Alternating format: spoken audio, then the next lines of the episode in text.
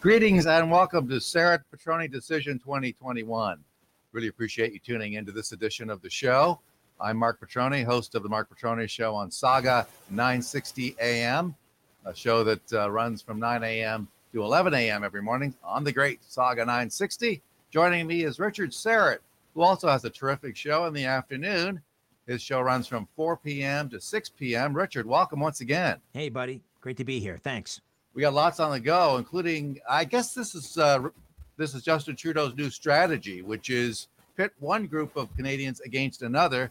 Those millions of uh, people who've chosen not to get the vaccine up to this point, they are in the crosshairs of this prime minister. He says it's us against those bad people over over there, and now he's even suggesting that the only people who really have rights in this country are those who decide to get the COVID jab. Let's listen. We choose the rights of Canadians who got vaccinated. He chooses anti vaxxers.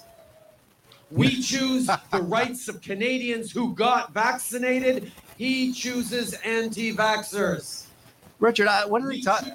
Okay, so he, what do you mean he chooses? chooses Well- to do what? I mean, uh, choo- because he is the king and um, he gets to decide. Um, yeah, you know, I, I had I saw an earlier clip when he was talking about again. Um, he doesn't learn this guy. He uh, once again was talking about how the unvaccinated represent a danger to your children and mine, which is a complete and utter lie, absolute lie. There's no science behind that. Children uh, do not um, get the um, get serious COVID. They don't, um, you know, they're more at risk from influenza. They're more at risk from dying of choking. Truth be told, statistically, so there's no threat from the unvaccinated to the uh, to, to children. Um, but he could just as easily as s- said that the vaccinated are a threat to children because the vaccinated, as we know, spread the disease as well. So there's no science. He's uh, just an incredibly uh, cynical uh, opportunist, and he's once again coming very close to incitement. I think he deserves a visit from the RCMP. wouldn't that be something? I, but I think the RCMP avoid anybody with an L associated to their name. I mean, all we have to see is what happened with the SNC Lavalin uh, thing. I think Jody Wilson Raybould now coming out. Her book uh, is creating a bit of a stir out there. She has come out and said that Justin Trudeau basically asked her to lie about what was going on. And this, of course, involves the alleged obstruction of justice, the allegation that members of the prime minister's office, including the prime minister himself, urged her, pressed her, bullied her to give SNC Lavalin, a prominent liberal donor, a donor to Justin Trudeau's own, uh, his little uh, foundation. I mean, uh, you know, basically a pass on bribery charges, very serious charges. And her book is out now. Do you think it's going to have much of an impact in terms of the election? No, none, none whatsoever. Um, she just experienced it differently. That's right. And that happens a lot, including to Selena Cesar Chavez, who is a former liberal member of parliament, as you know, Richard. And she has recently come out and said, you know what? Uh, I'm going to vote conservative. She no, obviously is no longer a fan of Justin Trudeau's. Basically, he she has come out and said, you know, uh, voters should not be urging, should not be rewarding bad behavior by this prime minister. We're talking about a prime minister who's referred to those dreaded unvaxxed as mis- misogynistic. In other words, people who hate women. Uh, this guy has alienated more people in his caucus, more women in his cabinet than any prime minister I've ever heard of, certainly in my lifetime. That, let me just back up there a minute. Did he actually say that people who don't get vaccinated are misogynist? Yeah, he has described them that in that way. I have no idea why, what he bases that on, but he's Well- throwing he's throwing whatever he's got, whatever brick he's got handy. He pulls it out of his vac- ass. He pulls it out of his ass like everything else. Doesn't he realize that the, the average unvaccinated person is a 42 year old female female liberal voter from Ontario? Yeah. So he's basically crapping all over his own um, his, his own voter base. Uh, I feel bad for these women. Uh, uh, you know, anyone who has been um, uh, stomped on, elbowed, used, abused, denigrated. Um, but you know, where were these people in, in 2015? And I, I, I I'm not going to engage in blaming the victim, but a person tells you who they are and what they are, usually within the first 30 seconds, could they not see in 2015 what a phony, baloney, lying, ing- disingenuous, slippery, slimy hypocrite this Joker is? I mean, I don't know. I, I don't think I'm particularly perceptive or bright, but I saw it like immediately in 2015.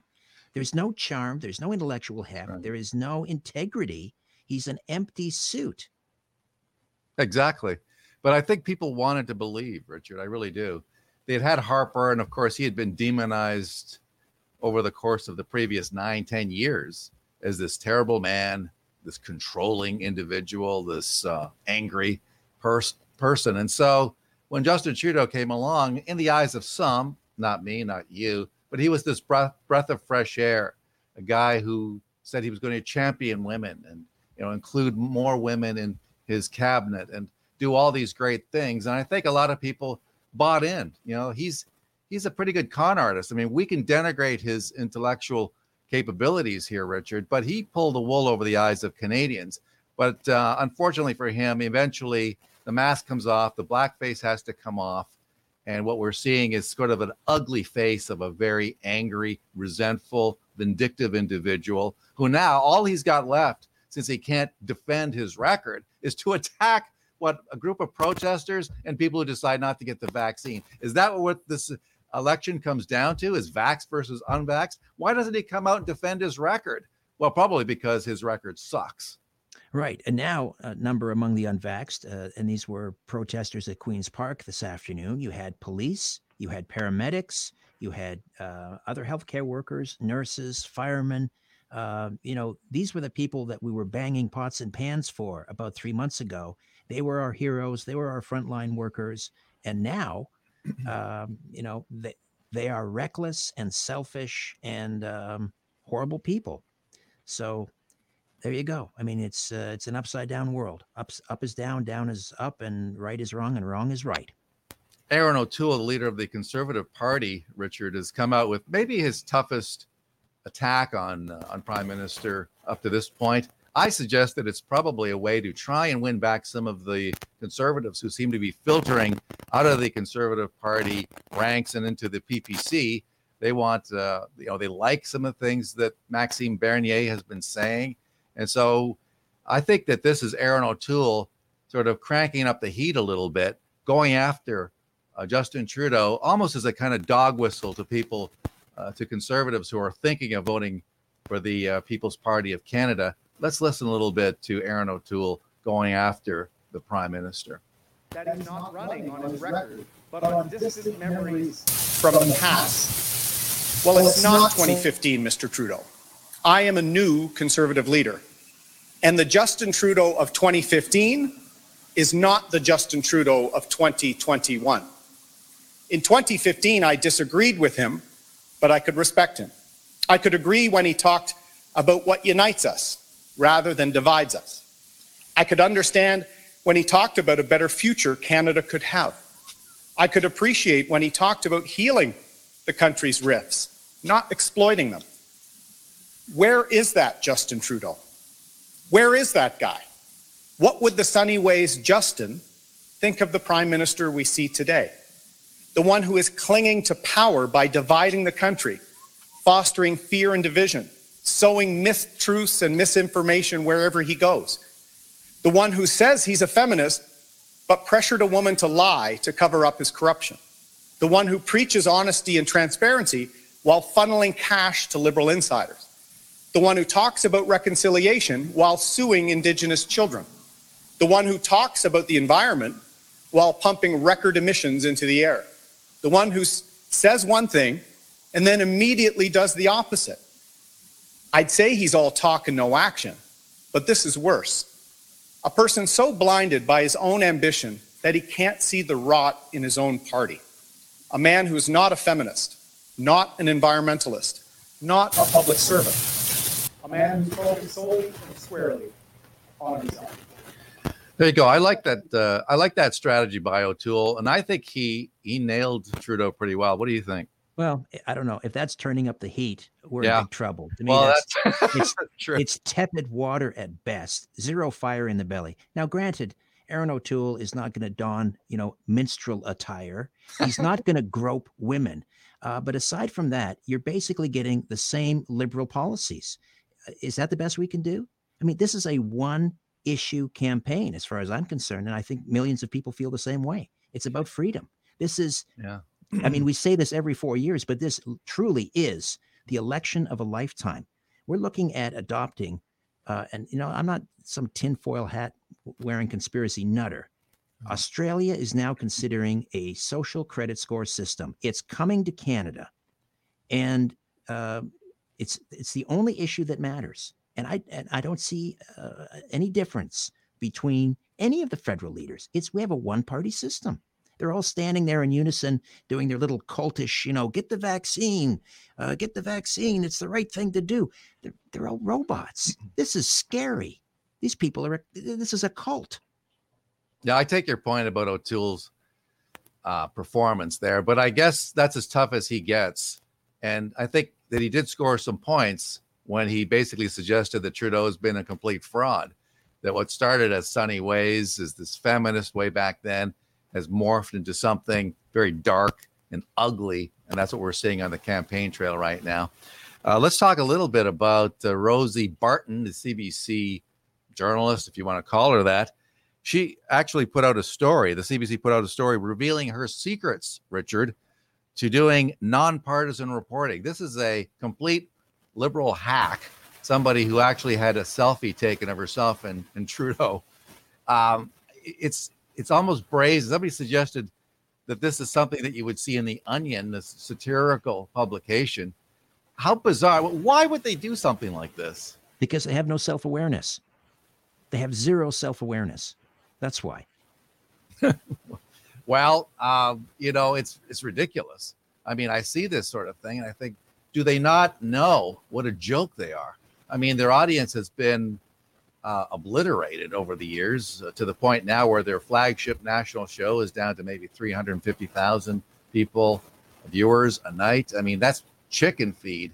I mean, many of the other broadcasters have suffered losses in in uh, viewers as well, but clearly they must be aware. And, and I take your point that they have no self awareness, but the CBC is a joke in the eyes of Canadians. And so when this prime minister comes out and says, "Well, we're going to give the CBC another 400 million," it's like every time we throw money at the public broadcaster, their audience actually seems to decline. I guess if it gives them another 400, they're going to go down to nothing. There, there, you know, there are one-eyed cats on TikTok called Skippy that have a greater following than uh, Rosie Barton and the CBC. They are irrelevant, but they just they don't know it yet. Well, they're going to figure out soon enough. Uh, Wow, mind you, if O'Toole gets in, he has claimed that he will scrap the CBC. I don't believe it at all, and he has changed his language on that. He will Uh, take a more balanced and rational approach to funding the broad the national broadcaster. Yeah, in other words, they're not going to do it. Well, at least he's promised to get rid of the media fund, the six hundred million dollar subsidy for all these failing uh, publications like the Toronto Star. I have a feeling that he'll uh, cave on that if he becomes a prime minister. But I want to throw this one as, as well. Britain's health secretary says health authorities have decided not to move ahead with a vaccine passport. When I saw this, I was quite gratified. I said, wow, that's fantastic news. But then again, I remembered that Doug Ford said the same thing. he said it wasn't going to happen in Ontario. The Premier of Ontario said that. Well, what did we get? We got a vaccine certificate.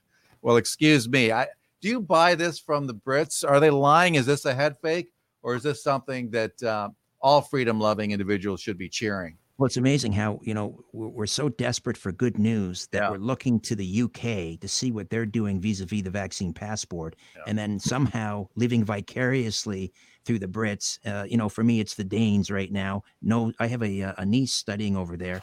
No restrictions, no masks, packed soccer stadiums. Um, it's it's like you know we need to transport ourselves out of this dystopian nightmare we're living in. But I thought that the uh, the UK, I'll have to go back and check. I thought they had reversed it like within minutes, but they're just They might playing- have. They're playing us, they're yanking us around. It's it's like a big psyop, right? You Yeah. you uh, first the stick and then the carrot, and then double down on the stick. Yeah. They're beating us down. They're wearing down our will. Yeah, it is a psyop. interesting to see people looking to leave Australia now, which that's what happens when you when you create a dystopian dictatorship. People want to get the hell out, which explains kind of why our border with the United States is sealed. I would think it's like they know that people are going to get frustrated to the point where they want to get out.